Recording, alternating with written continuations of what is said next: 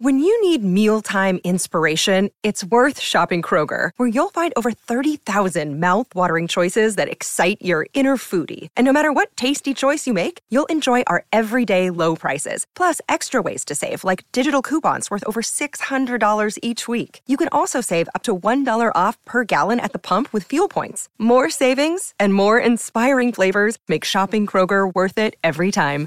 Kroger, fresh for everyone. Fuel restrictions apply.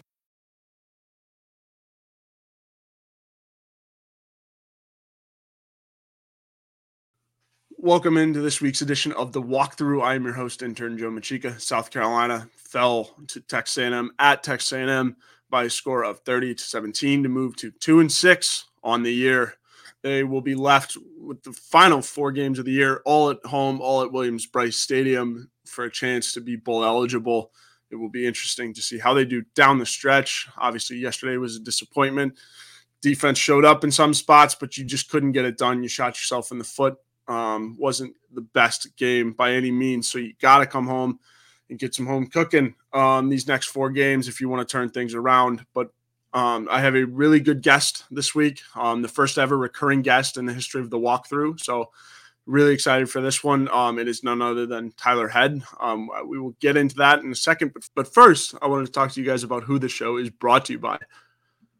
First off, we got our good friends over at Liberty Tax. Tax ID is that uncertain feeling you get right before doing your taxes, but you don't have to go through it alone. The tax team at Liberty Tax in Irmo, Lexington, and Columbia will walk you through the process, clear up any confusion, and guarantee you'll get the biggest possible refund or your money back. It's tax time if you're in a hurry. For your refund, call on the tax team at Liberty Tax. Fast, accurate, and guaranteed. On the other hand, if you think you might be owing Uncle Sam, talk to Liberty Tax team to make sure you're not paying more than you should owe. They'll find every possible deduction for you locally owned and operated, staffed by tax professionals from your neighborhood, open 9 to 9 on weekdays and 9 to 5 on Saturdays with, with multiple service options. Start through Liberty Tax mobile app or through the desktop portal. Make an appointment or just walk in, give a call to upload tax, tax documents. And when you come in, your return will be ready to review and sign. Give them a call on your screen right now. And for those listening, 803 462 5576. Once again, 803 462 5576. Today's show is also brought to you by our good friend Clint Hammond over at the Movement Mortgage Network. Clint is always above us on all of our Gamecock Central live programming. Um, in need of help with your mortgage, call on our good friend Clint Hammond at the Movement Mortgage Network. He's been in the mortgage industry since 2003, which allows him to help everyone from the first time home buyer to the complicated and complex jumbo buyer. Whether you're looking to purchase a new home or refinance, nothing is more important than a well thought out financial strategy that comes with five star customer service. He's even helped our very own Wes Mitchell and former Gamecock quarterback Perry Orth with their mortgages. So give our guy Clint a call. Once again, he's always above us here on our Gamecock Central live programming. His number is 803 771 6933. Once again, for those listening, 803 771 6933 for all of your mortgage needs. Now, here's Tyler.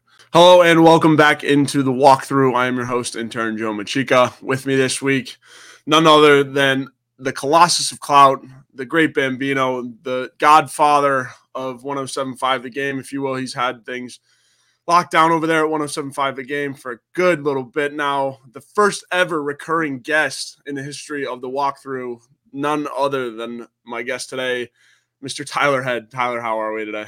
I'm good. I did not know I was the first recurring guest. I guessed yes. I was uh, on after the the Furman game. I guess that was week number 2 mm-hmm. um, wow, what an honor! Yeah, Absolutely. I'm excited to have you back on, and this will be a recurring thing throughout the winter as well. It's always fun to have you on the show. Um, so Tyler, an ugly game yesterday at Texas A&M for South Carolina. Um, kind of just offer me your initial thoughts of uh, the loss yesterday. Yeah, I um I predicted on our Gamecock Central staff picks uh, at the end of the week that South Carolina was going to lose this game 31 to 14. If we look at the final score, 30 to 17, pretty close to that. But yeah in a weird way, it felt a lot more competitive than that. And I'll give credit to the defense, especially. They were had did did a good job, especially early on in the game. You know, getting Max Johnson uncomfortable, making him move him around, getting some sacks early, and then in the second half, holding them to field goals. It's just unfortunate the offense wasn't able to click quite enough to keep them in the game, especially in that fourth quarter once they cut the lead down 24 to 17. They just couldn't generate generate anything past that. And, you know, now we're sitting here with a team that has to win the next four games just to get to six and six and bowl eligibility. And certainly not where we thought this team was. Um, I, I definitely can see them still giving the effort. Um, it's just when you're dealing with the injuries that they're dealing with, and we'll certainly get to some of that in in a moment. Um, you know, you're just uh, you're stuck at some point, and that's unfortunately one of the things that we saw rear its ugly head yesterday as well. Yeah, absolutely. And I feel like stuck is a very good word to describe this football team at this point. You know, they've had their opportunities to come off the bye against Florida and, and kind of get things going. And then, you know, they didn't, you know, lost a really tough one at home. Then you go on the road to Mizzou, you lay goose egg there. So stuck um, up against a rock and a hard place, if you will, um, if you're South Carolina, and especially this defense. This defense, you know, showed a little bit of fight yesterday.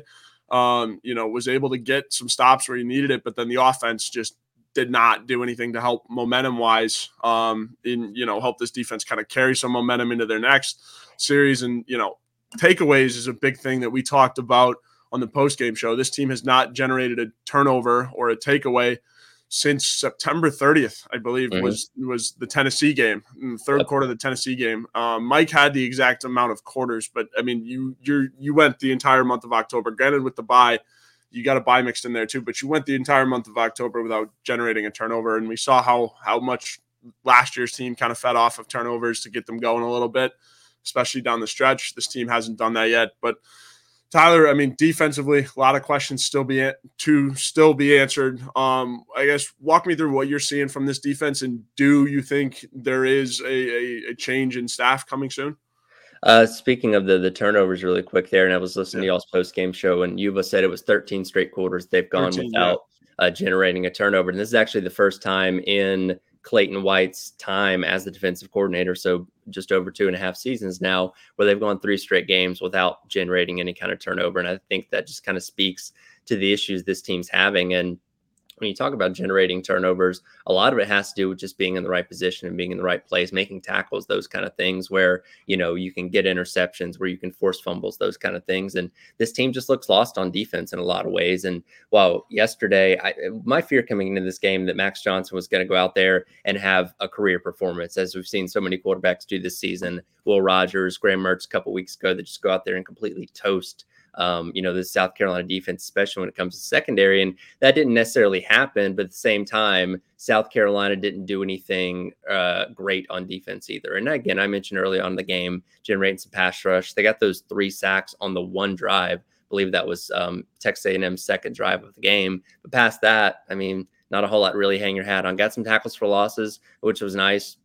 Debo Williams once again leading the team in tackles, which has kind of become a recurring theme. Um, I thought as far as the secondary went, uh, things fared a little bit better, especially with a guy like Emmanwori playing in a safety spot where he seems to be a lot more comfortable, where he's not having to be in coverage as much. Um, he did have that one pass breakup uh, in the end zone there, which I thought was good. Um, but again, just other than that, really nothing to, to, really note from this defense, which has kind of been a signature of them this uh, season.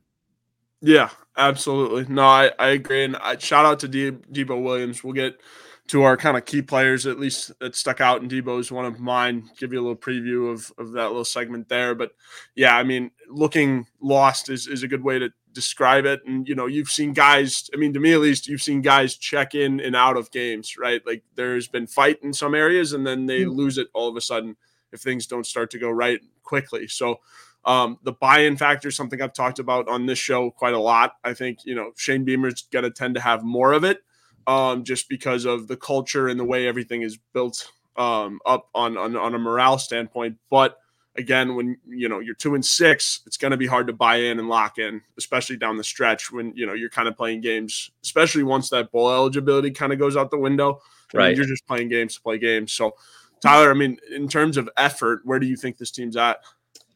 Uh, as far as effort, I mean, again, I think they're still going out there and playing as hard as they can. But uh, at some point, whether you know it's it's scheme or just not having enough talent on the field, that's kind of where you're falling short. And I, I completely omitted one of your questions a minute ago, yeah. uh, talking about if you think there's going to be a, a, change at the end of the season. I would say probably so. Yeah. Um, something that I've been saying a lot over the past couple weeks, though, is Shane Beamer's never been put in a position to fire someone because it's only his third year. And you could say that, yes, Marcus Satterfield probably would have gotten the boot at the end of last year if Matt Rhule didn't come in and end up taking him out to Nebraska. And that's obviously not working out too well.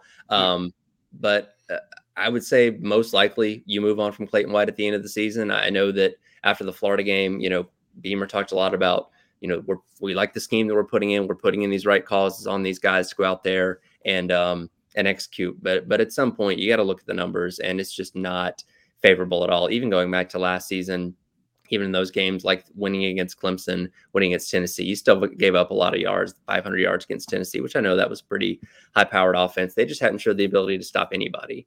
And while you haven't been decimated with injuries nearly as much on the defensive side of the ball as you had on the offensive side, at some point, again, you got to point your fingers at what is what is being implemented out there. And uh, again, it's easy to point your fingers to the defensive coordinator, but I think that's only the only logical explanation.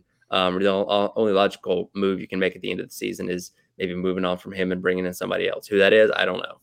Yeah, absolutely. I, I firmly agree. I think we have gone past the point to where you know Clayton White can put things back together and, and and play out the rest of the stretch and say if they played immaculately throughout the rest of the stretch. I think it's beyond that point. I think a change does need to be made. Um, at the defensive coordinator position, it's just they can't stop anybody, and they're having good individual performances, right? Like some sure. game, you know, T.J. Sanders, D- Debo Williams has gone off you know the DBs have been making plays. It's just a consistency thing, right? You, you you're not making enough stops and enough spots to win games. So I, I would firmly agree. I think they do. There is going to be some kind of change made defensively, and you're right about the Satterfield situation. And you kind of felt that. I mean, once Matt Rhule got his job, it was a nice, swift, and easy thing. So so Beamer is going to be left with a little predicament, um, you know, at the end of the season, whether or not he wants to fire Clayton White, and we'll see what happens with that. But all all signs lead towards um, the firing coming in.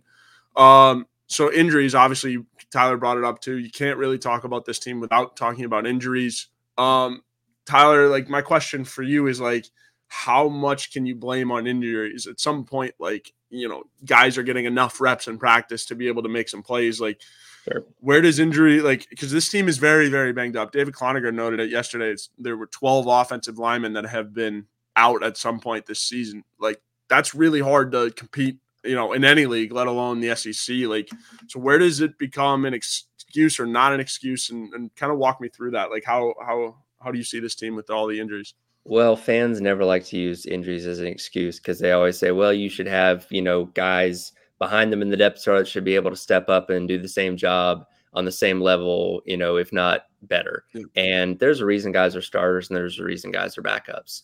And and they put this graphic up at the beginning of the game yesterday. This is the eighth different starting offensive line combination South Carolina's rolled into a game with this this season. Look, I've never played offensive line in my life, but I know cohesion goes a long way. And when you have the same five guys starting on an offensive line, you're going to have a lot more success. Look at teams that win the Joe Moore Award on a year in year out basis, the Michigans, the Georgias, Iowa's, teams like that.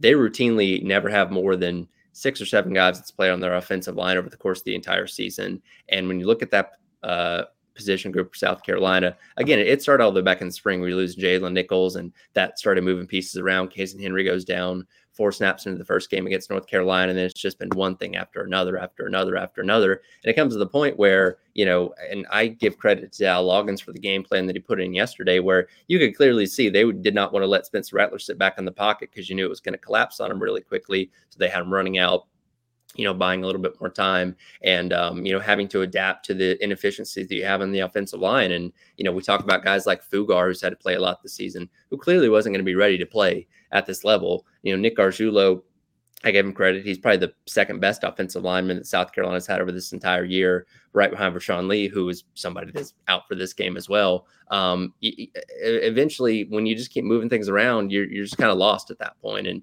doing what you can. And, um, you know, what Trey Jones goes down yesterday, and I think what Bob Babalade had to come in for him. And uh, um, again, Babalade was banged up coming into that game. So I, I, think that's a pretty legitimate excuse when you talk about the offense, just because name me any other team in the country that's dealt with this many injuries at the offensive line. You, would mm-hmm. probably be hard pressed to find one. And you're going to have a tough time running the ball when you're doing that, have a tough time protecting your quarterback when you do that. And all things considered, when you look at the sum of the, the entire season, the offense is pretty, pretty good despite that. Mm-hmm. Um, but again, it comes to a point, especially against a team like Texas A&M, which is the best defensive front South Carolina's seen this entire season. You're not going to have a ton of success. And just looking at their yardage yesterday, 209 total yards, lowest offensive outpoint of the entire season. And you know a lot of that, get you know, you take off a few yards for the the sacks and the intentional grounding stuff. against Spencer Rattler, but still, that's still only roughly 250 yards, which isn't going to win you many SEC games. No, not at all. And I, I, love that point. I think, you know, at all at, at, the offensive line position when you're so banged up, and we knew the depth was going to have to come into play at some point this year, but you didn't expect Tree Babalade to have to start against Georgia and Tro, Trovon Baugh to start against Georgia. Like that so early on in the year. And those are freshmen, a part of the Great Wall of Carolina that you're bringing in um, that you wanted just to be able to see the SEC, kind of get adapted, you know, get in a rhythm, get in a groove, get used to training and that kind of thing. And then, like Tyler brought up, you know, Tree Babalade had to come into yesterday's game after being banged up, right? We knew mm-hmm. he was shaken up. We knew he wasn't at 100%. And I know like he was on that second string because he was banged up, right? They right. really, really didn't want to have to play him yesterday. And they had to.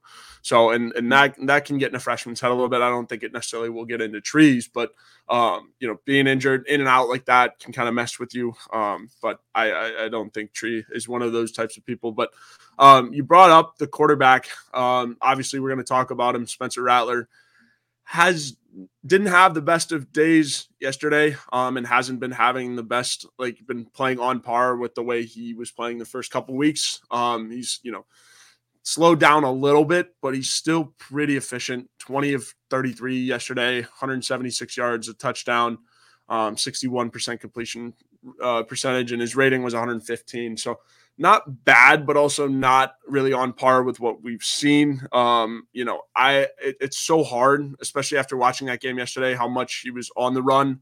Mm-hmm. Um, and how well Texas A&M did with kind of getting different guys in his face in different spots. You could tell he was frustrated in that one. Um, but Tyler, um, you know, this kid's playing for essentially his, his, draft stock now. Like, what, what are you seeing from Spencer? And do you see him, you know, winding up a first or second round pick after all this is done? Well, I think it goes without saying he's the best player on the entire team, and you you have your best opportunity to be in games when he's out there playing. And I saw people yesterday halfway through the game like, "Well, bench Spencer Rattler." I'm like, "Whoa, whoa, whoa! That's the absolute last thing they need to do. Let's let's not get crazy here. So, you know, yeah, yesterday wasn't his best performance. And looking at that 20 of 33, what you had four or five drops from receivers that should have been receptions. So you, you know, you make a couple of those catches, that bumps that number up a little bit more. I do think, you know, the intentional grounding was definitely a, a big black eye on his performance yesterday and the mistakes that we don't usually see him make. But again, he was under a lot of pressure and dealing with a offensive line held held together by bubblegum and duct, duct tape, it seems like. But through eight games this season, you know, he has done a tremendous job of working himself back into the good graces of people at the next level. Because going into the season, I didn't see him on anybody's like top 10 quarterbacks or like, hey, here's a you know somebody that can maybe be a late round guy. Like he was getting written off by a lot of people. And a lot of that had to do with how he performed for 80% of last season, which I get and people kind of assumed he was just washed up and a bust at this point and has come out and played really, really well. How many games this season we've seen him go through three quarters where he has, you know, one or two incompletions or something like that. So, but yeah, yesterday's game wasn't the best. Certainly, I think he's done more than enough. And Jim Nagy, um, from the uh, the Senior Bowl the other day. We had a clip of him on one of our shows talking about just how much he's improved and just how highly viewed he is by a lot of people. First round, maybe that's a little bit much of an ask, but I've seen him projected, you know, in that second to third round. And I definitely think he could be somebody that you'd bring in as a backup initially. Maybe he sits for two or three years. You let him mold and marinate in your system. Then maybe you turn to him as your starter a little bit down the road. But I think he's got a very promising career at the next level. And uh, again, has done a really good job and uh, working himself back into that um, through eight games this season. And I don't even want to think about where this team would be if he's not playing this year. Yeah, I agree. And we saw plenty of the Norris Sellers comments like burn the red shirt. Like you don't even need the red shirt at this point this year. Like, you know, the season is lost, turn it over to the young guys. But I think, you know, you owe it to Spencer to play him out the rest of the year. And, you know, Absolutely. he's done a lot bringing, you know, energy and, and national attention to this football program, whether you like it or not. You can't really ignore it. But um, I, I, would agree. I think benching Spencer at this point would would only do um, him and, and your program a disservice and it really shows how much of a leader he is too. And mm-hmm. this happens pretty much in every single game. But you know, talking about the drops, Nyck Harbor had one of those drops early on in the game, and who's the first person over there talking to him? You know, being in his face, and you know, not in a mean way, but just like, "Hey, man, it happens. Let's get to the next drive and, and let's make this thing work next time. Like that's what you see out of Spencer consistently this entire season. And I know everybody on the outside of Columbia, at least, likes to look back to him when he was at Oklahoma, when he was on that Netflix documentary when he was in high school, and saying, "Oh, this guy's you know self-centered and stuck up and all this kind of stuff." He's not. He's changed a lot. He's definitely matured a lot, and he is the undoubted leader of this team. And you see that on display on a weekly basis, especially with these young guys who talking about Harbor, talking about Tyshawn Russell, talking about a guy like O'Mega Blake who are being thrust into these prominent roles because of the injuries, because of the things you're dealing with on this yeah. team. And Spencer Rattler's doing everything he can to make these guys comfortable and to help these guys along, which I think he's done a good job of.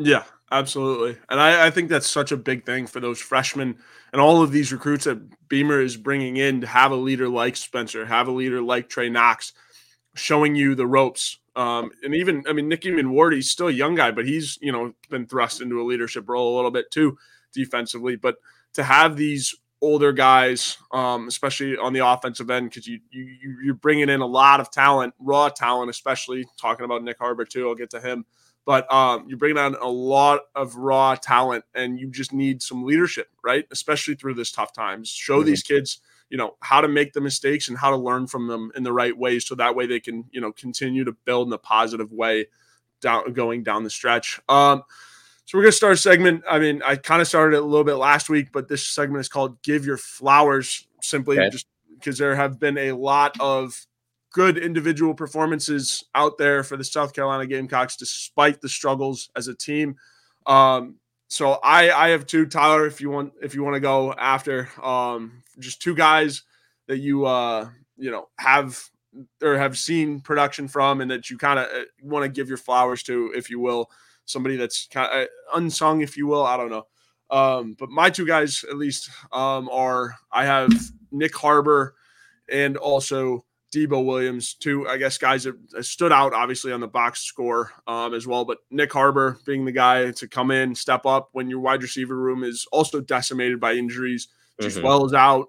Xavier Legette banged up, Ahmarean Brown out. So you look at a true freshman being able to do that. And Tyler, you brought up the um, the Spencer Rattler moment um, where Spencer kind of consoled him, brought his head back up. He responded right after drop after that, and I was very impressed for the true freshman. He said the game is slowing down to him a little bit, so I, I think it's huge um, for the team trusting him to get a lot of yards and a lot of reps in the spots where you know you're not really playing for a whole lot, so he can learn how to shoulder the offense when you know the lights are the brightest, like he'll he'll be used to it at that point. So Nyck Harbor's my first guy, and then Debo Williams, second guy, just coming in, doing his job. It's exactly what you need to do, um, especially a linebacker this season for this defense. You just you need to do your job, tackle, and he's tackled well. Um, leading seems like he's leading the team in tackles every week.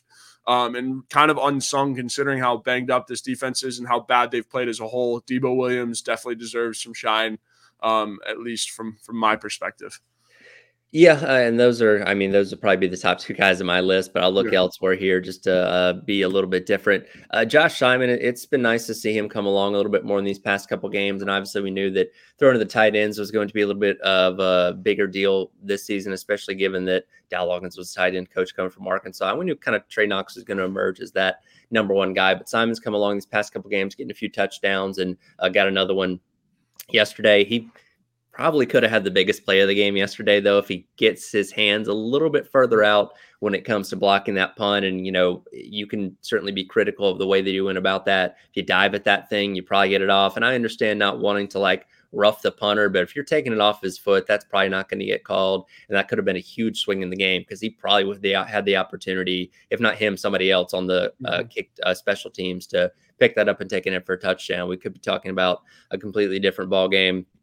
Again, Debo Williams, uh, again, leading the team in tackles as he often does. When it comes to defense, I thought Marcellus Dial was pretty good in coverage yesterday. Uh, had a couple of pass deflections, ended up having that sack, having that sack on the second series of the game where he's coming in off the edge, what I thought was really, really good. It wasn't a perfect day by any means, but you know, you're kind of grasping at straws, trying to find somebody on the defense to, to, to give your flowers to uh, at this point. But um, again, just not a great day overall from uh, the, the, entire team. Um, but, but those, those are a couple guys that I feel like you can at least highlight a little bit.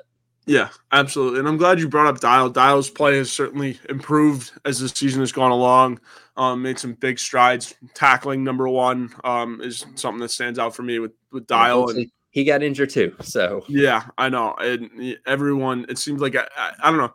Every time you would look at the TV yesterday, it felt like somebody else was going down. Um, so just it it's it sucks. And kind of alluding going into our next point a little bit we'll look ahead and then we'll we'll go through the optimism glasses to close things out. But looking ahead, you got four straight home games to close out the year: Jacksonville State, Vanderbilt, Kentucky, and Clemson. Um, if you can find a way to win the first three, you have a chance to beat your arch rival to go to a bowl, um, which would be something spectacular. But no, also too, Clemson will have that in their minds as well. Um, give them something to play for, deny you from a bowl. But Tyler going into this home stretch, um, how how do you see South Carolina faring? Do you see them, you know, like how how just in general, like how do you think this this home stretch is going to go? Can they um, become bowl eligible um, and, and still find a way to squeeze something out of the season, or is everything lost?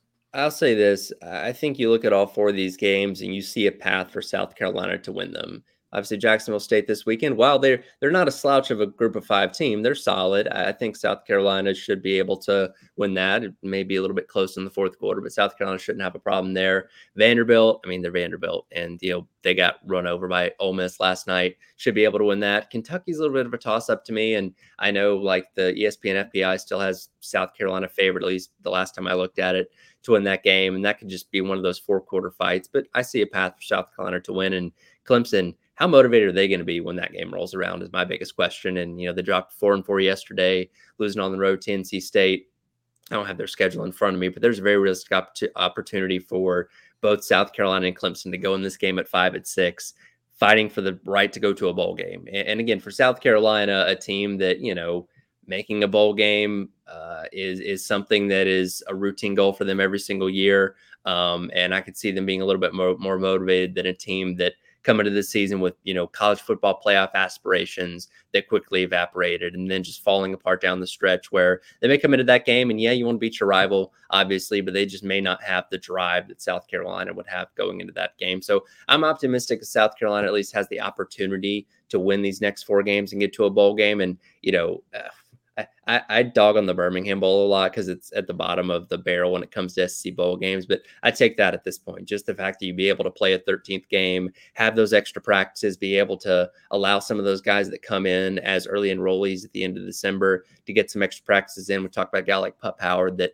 came in and turned a lot of heads in preparation for the Gator Bowl at December last year. So just having that opportunity goes so far in just preparing for next season. And I want to see South Carolina have that opportunity. And again, you got to be perfect on the for the next four games to make that happen. Um, you know, we'll see how spirited and motivated they are with a noon kick against Jacksonville State next weekend. Uh, I think that'll kind of set the tone for how the remaining games go. Yeah, I agree. And that noon kick against Jacksonville State. Uh, if if Florida after a bye for homecoming, you know, all the lights on you wasn't enough to motivate you to kind of get things turned around, uh, it's it's going to be really really hard to you know steer things in the right direction. Noon kick at home against Jacksonville State, but it's what they got to do. I mean, it, there there's no more going on the road and or any of that. So like that, oh. it's put up or shut up time for South Carolina um, if you want to make something out of the season. And go ahead.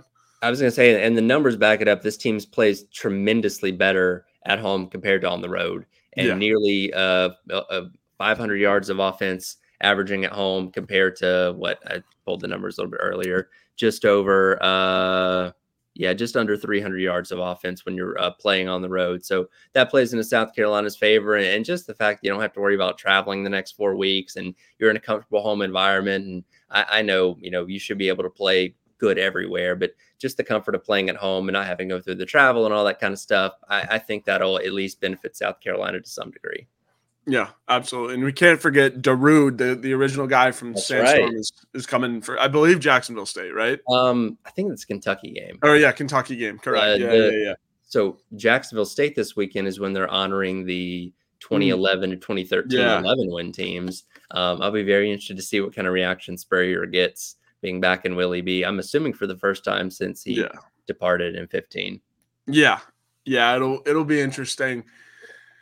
That that reunion's always, you know, cheeky, if you will. Right. I was at the last one, um, at, or the when he was at Florida, South Carolina, mm. and Florida. They honored him at halftime at Florida because um, yeah. they had his you know winning teams there on the on the sidelines, and he got a warm welcome from the Gator fans. So I wouldn't expect anything super crazy from uh, South Carolina fans. I, I, think you know time has gone on long enough to where you can kind of appreciate him for what it was.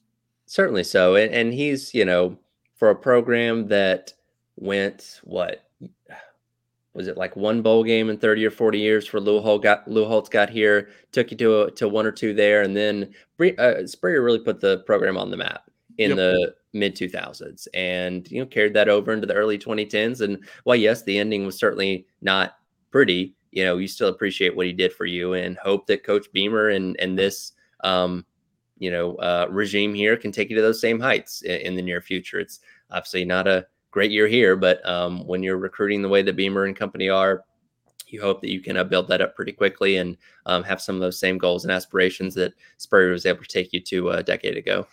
Yeah, definitely going into the recruiting pitch for sure for guys this weekend. Like, look at what you can do. You know, these guys were able to do it here. It's not impossible, and I, I certainly don't think it is. Like, it's you know to be competing on the SEC level, and especially now the way that the scheduling is, you know, without divisions or anything like that, it's a little bit you know it's it's very clear what you have to do to get out of the SEC and into the playoff. Um, and with the expanded playoff, a little different too. It'll be interesting to see how things shake out. Like, how do you view making the playoff? It's not as significant making the final four and stuff like that. So it'll be really interesting. I'm excited for the new playoff next year. I'm sure a lot of other teams are. But um, kind of getting into it a little bit. We've, we've been talking about the negative all show. Um, but this is a segment I like to call the the optimism glasses. I did it last week. You throw on the danger zone Dowell Loggins shades. Um, shout out to Dowell because he's been doing a very good job with this offense. But yep. turning on the optimism glasses, Tyler, give us something good to to take away this show with, man. Like because there's a lot of bad going on with South Carolina football right now. Where do you look when you've got your optimism goggles on? I look at optimism, and while it's less than ideal that you've had to play so many freshmen this year, especially on the offensive side of the ball, what that can mean going forward, we talk about recruiting and building over the next couple years. Having guys like Nyck Harbor that have gotten so many reps, Tyshawn Russell, um, looking at the offensive line, Tree and Tro, guys like that. Those guys having significant reps and what is otherwise an insignificant season in the grand scheme of things, that's going to put them so much farther ahead when you talk about next year. And you talk about a guy like Emmanwori that had to step up and play a key role in the defense last year. And while, yeah, he's had a struggle this year, again, not the best in coverage, but playing his normal safety spot's been pretty good. Jalon Kilgore, who's played, I'd say, the best out of anybody at that nickel corner spot. What's he going to be like next year after having all these reps and so on and so forth? Like having so many young guys, well, yes, you didn't want to have to play them. That is hopefully going to benefit you next year and going forward because they've gotten so many reps, shaking off the rust to a degree in uh, in this season.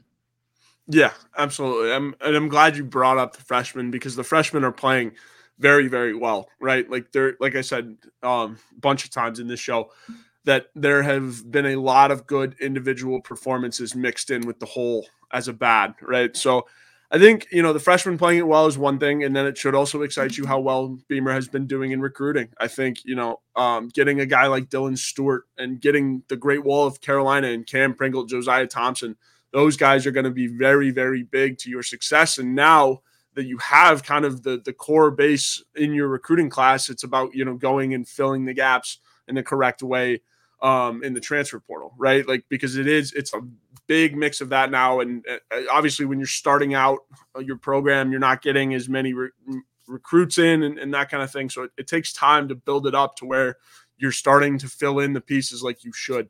So I think yeah. you know the way Beamer's doing in, in recruiting right now should give you some hope, and then also too that the, the guys that are in right now, the Nyck Harbors, the Tree and Tros, the Pup Howards are performing. They're performing yes. well. They're they're sticking uh, sticking up for themselves. I mean, they're they're playing well and you know standing out really um, is the biggest thing and um, impressing everyone inside the building, both on and off the field. Um, you know, I, I, feel like every week we hear about how good of a person Nyck Harbor is. Um, you know, on and off the field, and just there's a new story that always comes out. You know, Shane says something how you know, Nyck thanked him after the touchdown or something like that. So I think, you know, to have those guys in there learning also to learning from the vets like Spencer and Trey, like I brought up earlier, you know, learning how to be a college football player and, and navigate this complicated and complex landscape that is being a college athlete nowadays to have those veterans in there to bring up you, you know your dogs your your recruiting class that you know you your, your couple classes that you've had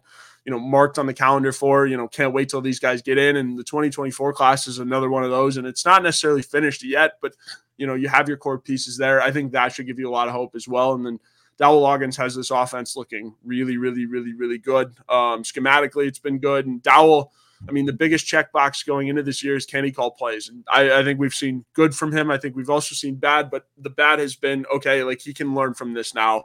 Like it, it's one of those things where you know that he's going to watch it over, some game management stuff that you know you can do differently, time in and time out. So I, I, I think there's a lot of good still in the South Carolina football program. You need to kind of flush this year behind once you get into the offseason, make a bowl or not. And you have a chance to, you know, add kind of a, a sparkling light on top of it if you finish strong here. But yeah, you got to find a way to flush this going into next year. It's one of those things when you look at Coach Beamer's tenure now at almost complete, you know, three years. If you mix the orders of these seasons around, it would make a lot more sense, and I think people yep. would be more okay with it. Beamer really overachieved in his first two years. Comes in in 2021 and was only expected to win two or three games. To go out there and win six in the regular season, win the ball game against North Carolina. Like, wow, that's far and away more than what people expected. Last year, it looked like you were going to go six and six after that Florida game, and you pull off two of the biggest wins in, in program history, at least in recent memory, against Tennessee and Clemson. Eight game win regular season have a very spirited bowl game against Notre Dame where you're down a lot of guys because of injury and because of the transfer portal, and you end up eight and five, which is far exceeding people's expectations. So, like, yeah. this is kind of the season that you were supposed to have in your number one. That, yes, while in hindsight, you know, looking back the past two years, is definitely a step down. This, these kind of things just happen within the first three years of a program. It's unfortunate it's in year three instead of year one and year two, but I, I have faith they'll be able to get back on track next year. Hopefully, stay healthy and just you know continue to build on what you had in the first couple seasons. Yeah, and the depth will certainly be better too, especially at that offensive line. Like we said, the Carolina, the Great Wall of Carolina is coming in, and it's going to be a force, especially when you have Tree and Tro learning as much as they are now. Um, you know, just being able to be in there, be in a tough spot like Georgia, getting your first ever career start against the number one overall ranked Georgia Bulldogs is something to say. And they didn't allow it. Like I, I, believe Tro allowed a pressure, but I mean, no sacks between the two of them. You'll have those guys be ready to lead the the younger guys coming in. So I think you you're you're setting the foundation with your younger guys and your recruits right now. The guys that that Beamer is trying to recruit and actively going out and going get. So there's still a lot of light as we take off the optimism goggles, come back down to the real world um, to wrap things up. But Tyler, um, like like we talked about all show, you know, this team has some work to do. Um, next week against Jacksonville State, you have the chance to, you know, beat the brakes off them. What do you need to see from this team next week um, that gives you a little hope that they might be able to win the, the last three?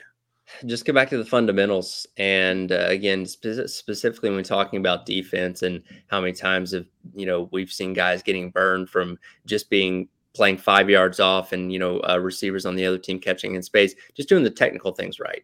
Um, and uh, mm-hmm. again, a team like Jacksonville State, well, again, they are a, one of the better group of five teams. From a talent standpoint, you should be able to take care of business against them, similar to what we saw against Furman, who's a very good FCS team at the beginning of the season. Um, and you know, South Carolina picked up a pretty comfortable win there, and and just having confidence and, and gaining that confidence back because when you go on a four game losing streak, it's really easy to feel down on yourself. And, you know, I know from a national standpoint, people look at Jacksonville State and say, oh, what's that win worth? A win's a win at this point mm-hmm. in time. You can beat anybody. I don't care how you beat them. I don't care what who the opponent is. Just being able to say we win in there, we handled our business, and we won a game at home is going to do a lot for this team, especially when you talk about having to go win the next three games after that against tougher competition. Um, just get yourself to a bowl game. So I want to see these guys playing technically sound football. I want to see them out there confident and uh, showing that they're still engaged and trying their hardest. Yeah, absolutely. I couldn't agree more. That's a really good take. I think, you know, they need to go in confident, keep the confidence, right? We've heard, you know, good weeks of practice leading up until this point, and you know, the the energy is still there. I just we need to see it, especially this week. You know, we know about all the toughest schedule stuff and all that. Well, this is your opportunity to have a weaker team and start to build a little bit um, to make some noise going towards the end of the season. Um, so Tyler, it was a ball having having you on again. Um, Absolutely. Any is, has anything changed up? Like, is there any any anything different where we can find you? Uh, no. Uh, we've had a lot of things shift around at 107.5 the game over yeah. these past couple of months, but I'm still uh, routinely from nine to three every single day. Uh, do a few more hours on on my own now that Colin Taylor has left Gamecock Central and taken yeah. a big boy job with the university, which mm-hmm. I'm good for him. He he definitely deserves it. He's been on the ground of the beat for a decade now, and that's a lot of hard work uh, that you guys do. I, I, I don't envy the job that you guys do because you guys have to work very very hard and you're all over the place and uh, do a great job bringing the coverage that you guys do over to Gamecock Central, which I certainly appreciate and helps me out with my job too. Um, but yeah, I'm nine to three every single day. Um, I'm now from noon to three with Terry Ford, so mm-hmm. that's new edition of the halftime show. But of course. I do the Gamecock Central Takeover Hour presented by Firehouse Subs, with Wes and Chris every single day from uh, 11 to 12. So uh, yeah, pretty pretty routine for the middle of the day on 107.5 the game, but I enjoy it, and uh, you know just just wish we had some more fun things to talk about with this football season. Yeah, absolutely. I I always tune in. Um, you know, when I'm going to pressers, all that stuff. It, always have to catch Tyler on the radio at some point throughout the day. I Tyler, it's been it's been a lot of fun. Thank you again for coming on. Excited to have Absolutely. you on again. Come basketball season, come football off season. Maybe we'll have some hopeful things to talk about with this football program after the you know the recruits start to pile in a little bit more. All right, and that concludes our this week's episode of the walkthrough. As always, I'm your host, intern Joe. Thank you again to our guest Tyler Head for coming on. Please tune in next week. I will be live with Mr. Mayuva for Talking Tuesday nights. It will be a special Halloween themed. You guys will hopefully like my costume. We will see. Um, but yeah, we will be live, I believe, six o'clock this week. Not 100% sure. Stay tuned to both of our Twitters for more info on that. And as always, we will have all of your coverage live after the Gamecocks take on the other Gamecocks in Jacksonville State, home at Williams-Brice on Saturday. So be sure to tune in for that as well. Thank you guys for tuning in. As always, enjoy your Sundays, enjoy your weeks.